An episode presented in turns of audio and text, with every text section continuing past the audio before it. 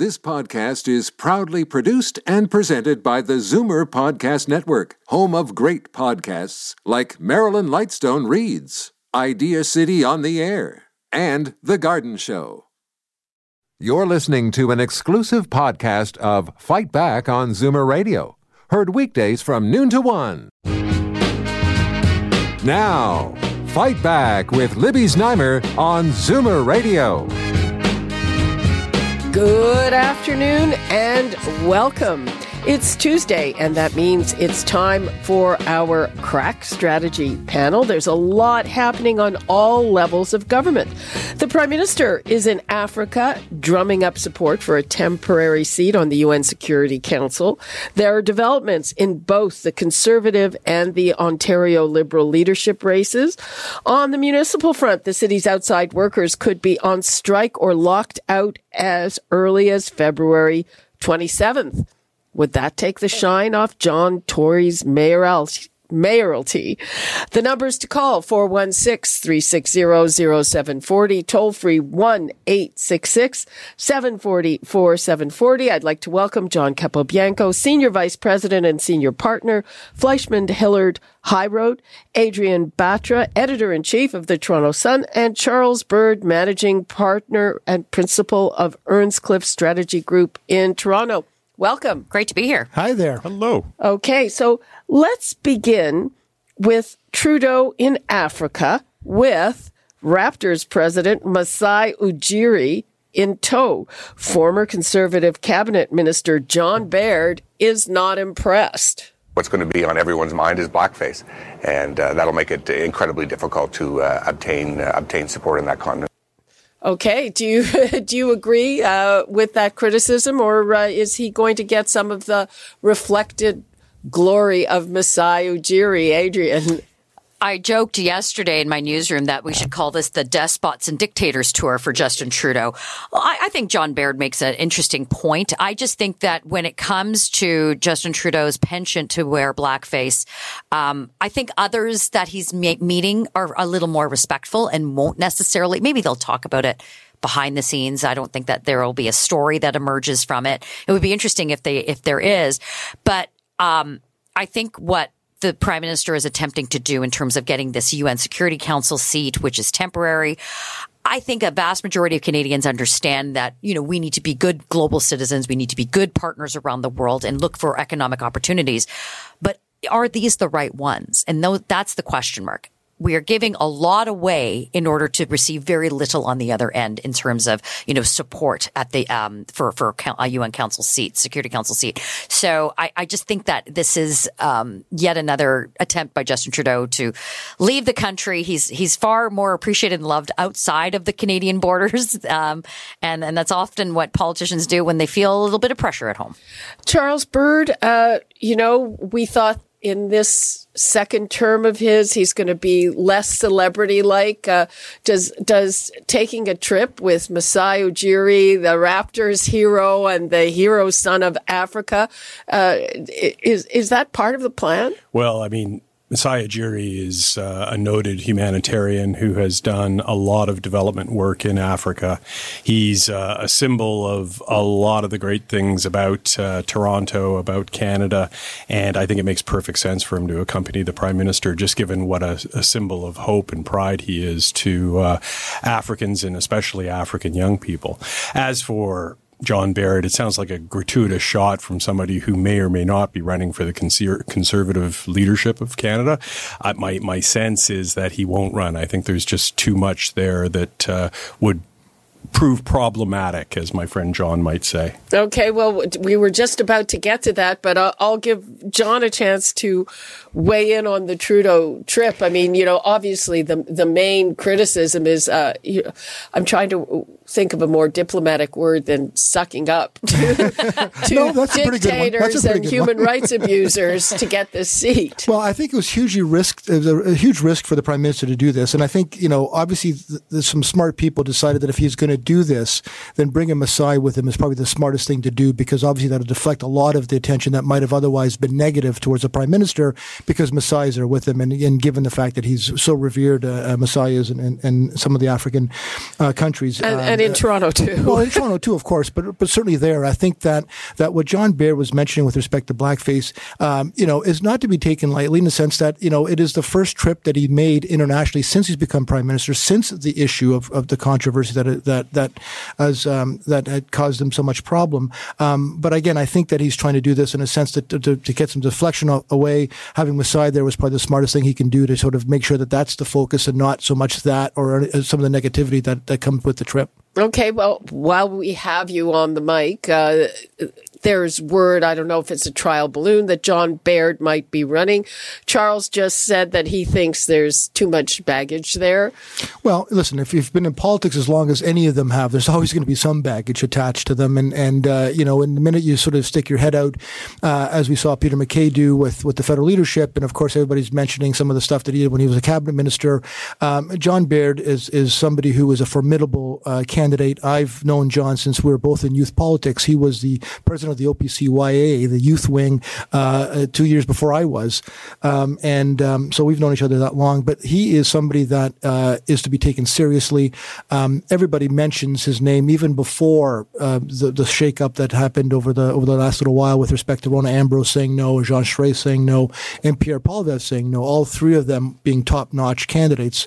So it leaves the race a little bit more open for Peter MacKay. So, of course, there's people who might not be happy with Peter or Erin O'Toole, who are now going to John Baird saying, look, you can do this. You've got the profile. You've got the ability to be able to do this. But I think that what John has to realize is that, does he have the fire in his belly to do this? Is it a pilot light or is it a burning desire to do this? Mm-hmm. Because it is a 6 month less now process. And it's going to be literally, if he decides to do this, he's going to be up and running for the next number of months in a big way. Adrian, he did that listening tour after the last election to find out what went wrong. We didn't see all of those results, and that should give him an advantage. I believe that one of them is that you can't be conservative light. Mm-hmm. You've got to be conservative heavy. Yeah, and I think that conservatives in Canada can look around other parts of the world where if you do run a conservative campaign or conservative platform, you very much can win, and you can have enough support from the public to get on board with your policies. But I will just say this unequivocally. John Baird's not running. And regardless of if it's previous comments or statements that he's made as a cabinet minister or whatever – he is enjoying a very successful career in the private sector. And John's right. You need just such a fire and such a passion that though I think Mr. Baird still believes that in terms of the Conservative Party and in conservative politics, but maybe not quite enough to be the leader of that. Going back to all those church basements, going on yet another listening tour. I think that he's just has a great deal amount of success in the private sector right now. It would be a very, very hard pull to get him back, regardless of if there is some consternation about the current front runners, Erin O'Toole and Peter MacKay. Well, right now, it looks like Peter MacKay is the front runner, despite some missteps last week. Is that something Liberals are cheering about? Is he a threat, Charles? I think it's. I think you regard every opponent as a threat. I mean, some politicians have political baggage. John Baird has matching luggage. I mean, you take the recent attack on the prime minister and the gratuitous blackface comment. I mean, 2 years ago, when the Canadian government was standing up for the human rights of an individual imprisoned in Saudi Arabia, John Baird appeared on Saudi TV to decry the Canadian government and demand that the prime minister make his way to Riyadh to apologize, and it only later came out that he was actually working on behalf of a mining company with prominent interests in Saudi Arabia. That's just the epitome of hypocrisy, and I think John Baird has a lot of that in his past. Well, I don't think that Liberals really have any moral authority when it comes to hypocrisy and government these days, but Charles's point is important, because one of the reasons that Jean Charest got bit in the you-know-what is because of Huawei. I mean, he's, coming out and supporting, the Chinese entity of Huawei. And that is an unhelpful narrative on the campaign trail. Well, and it just speaks to the whole issue of again, baggage, right? You've been in politics as long as any of these names that we've mentioned, Jean Charest and John Baird and Peter MacKay, you're going to have some level of controversy attached to it in some way, shape, or form. But I think more importantly, the reason why I think Peter MacKay is going to be a threat to this prime minister is because Peter MacKay is known, is liked by a lot of Canadians, has had a very successful career in politics, was a leader of a party, merged to create what is now known as the Conservative Party of Canada. And I think that he has been a loyal soldier for the last number of years as a cabinet minister, allowed Stephen Harper to be the prime minister, supported him, left to build his own career, to build a family, and now is coming back in at a time when I think he is stronger. He is going to be much more effective as a leader, and I think the prime minister will have a threat if and when Peter MacKay becomes the leader. Yeah, I hope he cleans up the stuff with his staffers. Yeah. And I think, all of us around the table have been been somehow involved in the political, the partisan part of politics. And these are missteps and hiccups that no one's really paying attention to because they haven't really got out of the gate yet. There hasn't been a debate. There hasn't, not everybody's in the race. So this is his chance to sort of get those cobwebs out and and deal with it. And I think for the most part, they have. I suppose it is the downside of him having been out for some time. You sort of forget certain parts of those machinations. And frankly, it's a different world in which Peter MacKay is running in now than the last time he ran for office. Yeah. So is anyone else likely to jump in? I mean, is it going to be boring if it's basically MacKay and O'Toole? And we have Marilyn Gladu, who everybody says is underrated, but still she's really not known. Yeah, and I understand that John Williamson, who's a fairly well-known Conservative MP from New Brunswick, has decided against running. And Williamson would have been, I think, the only truly bilingual candidate in the race, with the exception of Richard de Carry, who, of course, has some interesting opinions on... who? Let's just leave it at that. But obviously, the big issue really comes down to the ability to speak French and how important that is for Canadians in terms of the ability of their prime minister to speak both official languages. And that is potentially a big problem for the Conservatives in Quebec going forward. I think Stephen Harper set the sort of the minimum bar for proficiency in French for a prime minister. And, I've heard some Conservative friends say, well, there have been other prime ministers who didn't speak French yet, like Mackenzie King and Robert Borden going back 75 years. But I'm not sure that cuts it in today's day and age. There's also Dr. Leslyn Lewis. She's a lawyer. She's Conservative, been in the party for some time, I believe. And she's a black woman. And that is sort of antithetical to what everybody thinks of what a modern Conservative party should have in terms of their big tent.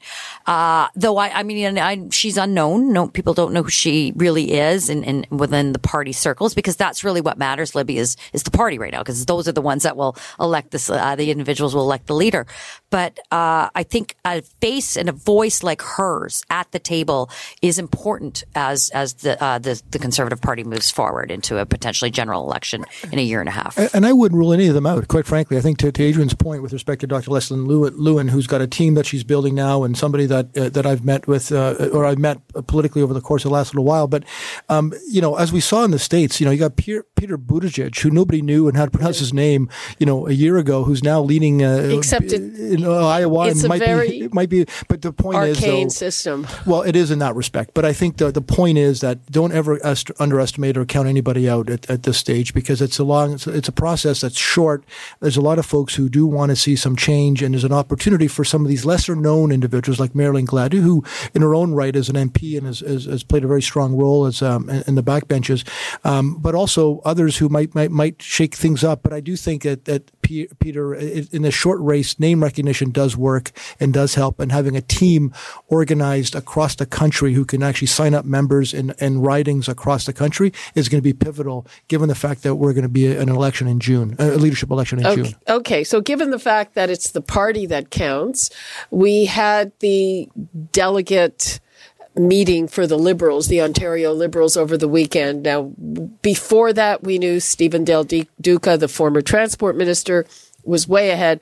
He's still way ahead and keeping such a low profile possibly hiding. Well, between him and the NDP of Ontario, I don't know which one is actually lower profile. Why is that, Charles? And, you know, is this a snoozer? Does he basically just have it all sewn up? I should say by way of transparency that I am a Del Duca supporter and voted for him on Sunday in my home riding. And yes, he does have it all sewn up. There's no doubt. You heard it here first. Yeah, it's what a shock. He has news break. He has a depth of knowledge of the party dating back to like we first met as teenagers, which is, given my age, not good. But he has been dedicated to the party both provincially and federally. He was one of the most astute cabinet ministers at the table. He knew the briefs of other ministers better than they did. He is intensely hardworking. Now, is he Brad Pitt? Like, does he look in a mirror and see Brad Pitt? Meh, there's probably a little bit of work to be done there. He's got the Kathleen Wynne taint for sure. Mm-hmm. That is fading surprisingly quickly given the current government. And I think by the time of the next election, we'll have a whole different set of issues on the table. But I think Stephen is precisely what the Ontario Liberal Party needs right now. I mean, there's no doubt we took a shellacking in 2018. There's a significant amount of rebuilding that has to happen, a ton of fundraising, and he is by far best positioned to lead efforts in those regards. So why is he hiding now? Why isn't he trying to? Well, I'm not sure it's intentional. I think he actually wants the profile. I think he's trying to get himself, mentioned. He every once in a while when there's a policy decision that the premier makes, you can see Stephen Del Duca trying to get into the media to say something, but it's just not getting any carriage. But look, I've known Stephen Del Duca for a long, long time, and I'm fond of him. I think he's a great guy. I'm just not sure how he's going to play against a Doug Ford or as leader of the Liberal Party. And I also think that it actually probably does a disservice to the Liberal Party to have this kind of a coronation when they actually need to have, and they've got a delegated convention system, unlike the Conservatives, both federally and provincially, where we have one member, one vote, which can be a very boring process. They have a delegated system, which does create some level of excitement in the media. But when you have this kind of a coronation, you lose that kind of media zap that they would otherwise need or would have wanted to have in March. And it's to me interesting, because unlike the Conservatives, some of the other people running against him they're just as known as he is. They were also cabinet ministers in the Missy cabinet. Hunter comes to mind, for example. Yeah. And Cordu. But I think, on the point of Del Duca not getting perhaps the high profile, the media profile, whatever. I mean, I ran an op-ed in the Toronto Sun from him the other day on a policy matter that the Ford government was putting forward. It's tough to get coverage as the leader of the third party or as someone running to be leader of the third party, frankly. And regardless of his tenure as the transportation minister, he still has to go back, and Ontarians need to know who he is. Generally, it's very rare when someone knows a cabinet minister's name. They're going to know Caroline Mulroney because of her last name, and they're going to know Doug Ford. They're the premier. They knew Kathleen Wynne and maybe one or two other cabinet ministers. They know Stephen Lecce. Well, they do now because, that's when someone is day after day and affecting their own personal life. Mr. Del Duca is going to be given this opportunity to help grow the Liberal Party, and they'll make a fine opposition party come 2022. The last time I heard that said was about Justin Trudeau in opposition, and we all know how that ended up. Yet another coronation for the Liberals, in terms of leadership. Good role model going forward. Okay, well, let's talk about Doug Ford. By the way, those polls showing that the leaderless Liberals are ahead of the Ford Conservatives. I don't know if those are still concerning, but, this education strike is dragging on. Well, I've always mentioned, and even on this show a couple of times, Libby, where I've mentioned that it's going to be a question of public opinion that's going to cause this. I think the Minister of Education, Stephen Lecce, has been doing a phenomenal job in getting out there on a regular basis against a lot of union money, a lot of union ads, a lot of misinformation about what their intent is and what they're trying to do. And who's being heard are the teachers who generally want to do their job and want to do their work for their kids, and of course parents who now have to deal with this kind of stuff. But I think that if this comes down to, which I believe it is, which is the 1% and pay raise and pay hikes, that's going to turn against against the unions in a big way over the course of the last little while. We've seen the government, we've seen the minister back down on things like e-learning and on class sizes as a way to sort of give the unions a sense of saying, okay, look, we're going to back down on some of these things, but we're not going to move on the 1% because they can't move on the 1%. And I think once that becomes apparent to the public that it's because of salaries, it's because of that, I think they're going to start losing the traction. Well, yesterday there was a poll that showed the government losing ground. Today, there's a poll that looks like it was based on the same sample that basically says parents are on side with teachers in terms of the class sizes and e-learning, which the government has backed down on, but not all the way, but not on 1%. Interesting. I had Harvey Bischof on the show yesterday, and I said, so why wouldn't you just say, okay, we'll go for the 1%, but as long as you back off on this, and, you know, fair enough. He said the place to do that is at the bargaining table, not on the air with Libby Znaimer. Well, or his ads. How about that? Yeah. How about his ads? Then come back to the table, Harvey. Yeah. I think that this is going to be an interesting period of time, both for the union and the government side, because it's a matter of how much families are willing to take in Ontario. And, you know, you get a Ford government for a reason. You know, it's a reaction to, you know, 15 years of Liberal governments and things that they did. I think the challenge for the Ford government is even though they've got probably their best communicator on this file with respect to Minister Lecce, they still aren't getting their message out about the cuts, right? The cuts hurt kids. That campaign has really pierced through the public for the union in their favor. So who's willing to blink first? It's going to be a calculation of how much political damage the Ford government is willing to take, and at what point, to John's observation about when the tide sort of turns, if it turns at all. Maybe a deal can get done within a week. We'll see. But who's willing to blink first is what's going to happen here. Charles, and of course, always with the proviso of your extended family of teachers. Six in-laws. Like, how did that happen? So the government has a wolf by the ears. And the problem is that as much as they might want to let go, they know the alternative is in letting go could be even worse. And I was really struck by the poll that appeared yesterday in a rival publication to Adrian's, which was done by Nick Kouvalis at Campaign Research, noted conservative pollster. And it showed that 51% of respondents, and it was a huge sample, over 1,500 people, 51% of respondents in that poll felt that Doug Ford was doing a poor job in handling the teacher strike, which says to me that the Premier's office has a 5-alarm fire on their hands, and they know it. I noticed the legislature is returning early next week for the first time in a long time. I think the government may decide the best bet is to legislate them back to work, which of course opens the door to arbitration and the possibility of a settlement that's larger than the 1% that's on offer now.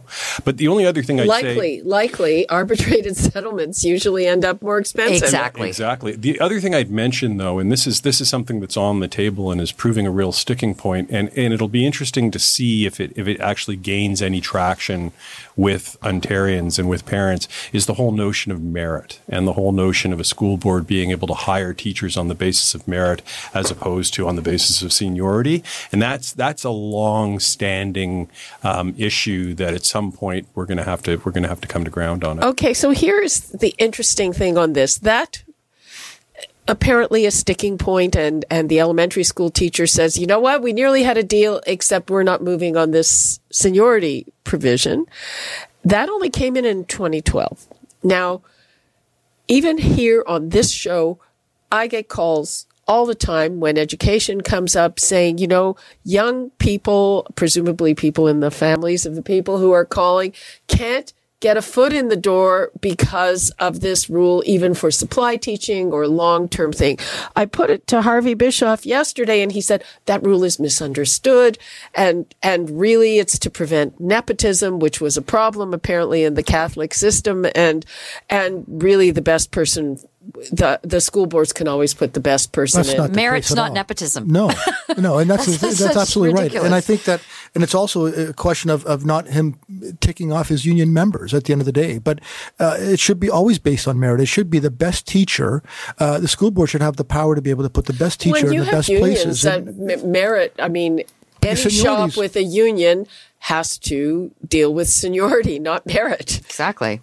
Yeah, I mean, I have a union shop at my newspaper, and we're we deal with that on a regular basis. Every business that has a union, that's just the way it is. There is an old saying that says that experience is the best teacher, and in this case, teachers with experience are worth their weight in gold. And I think that's certainly been my experience with my children going through the public school system. But not all the case, though. So merit, you have to be very careful if you're the government, especially now, overplaying the merit card, because it's a double-edged sword. And frankly, it doesn't alleviate what is the government's immediate problem, which is that the premier is wearing the teacher strike. I'd agree with that notion in terms of really hammering down on that point.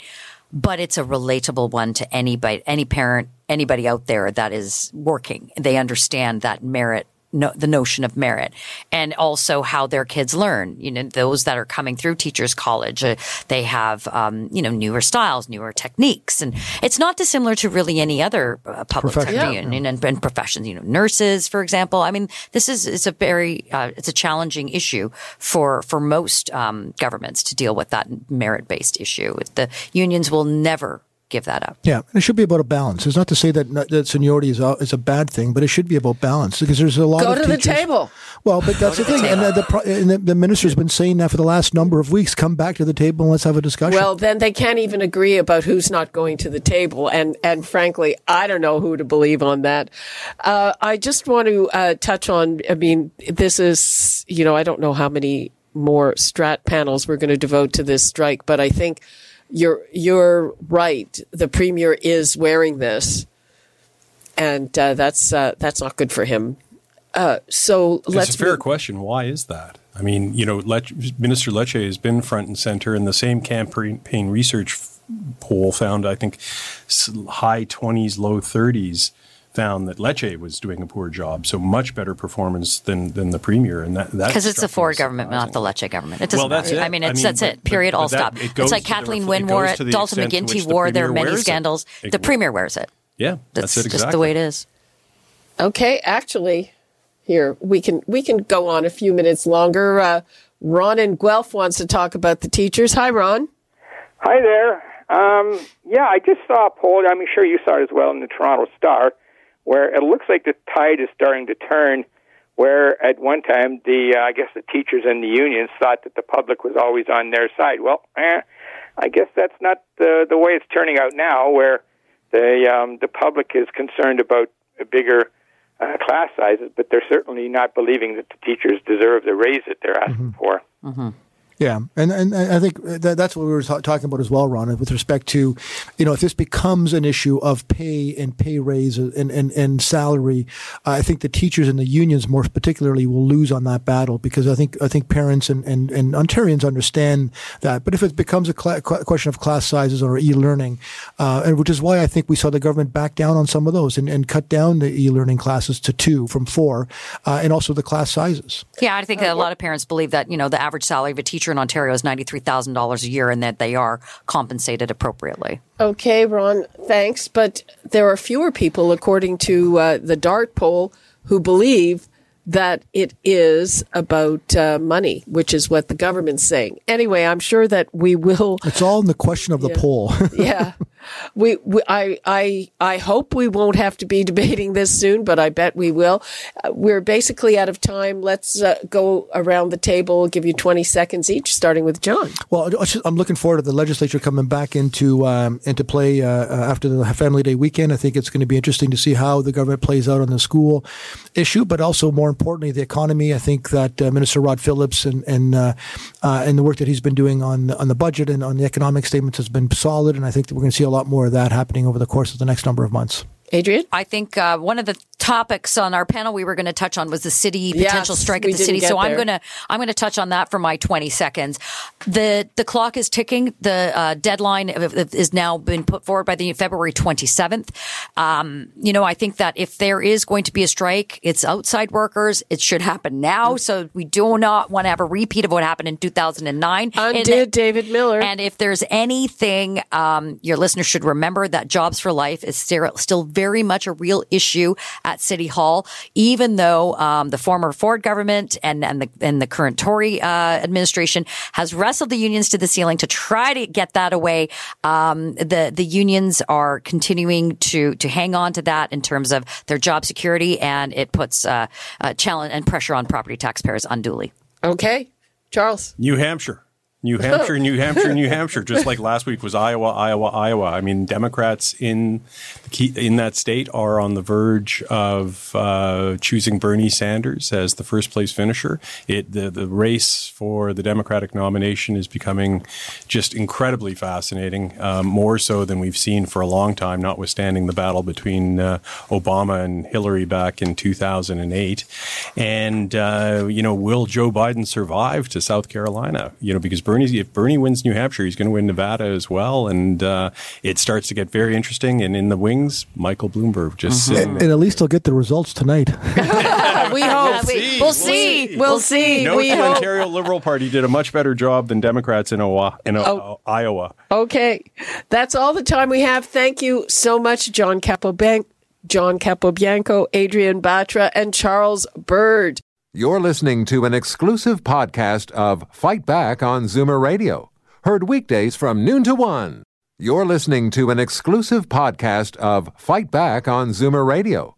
Heard weekdays from noon to one. You're listening to an exclusive podcast of Fight Back on Zoomer Radio.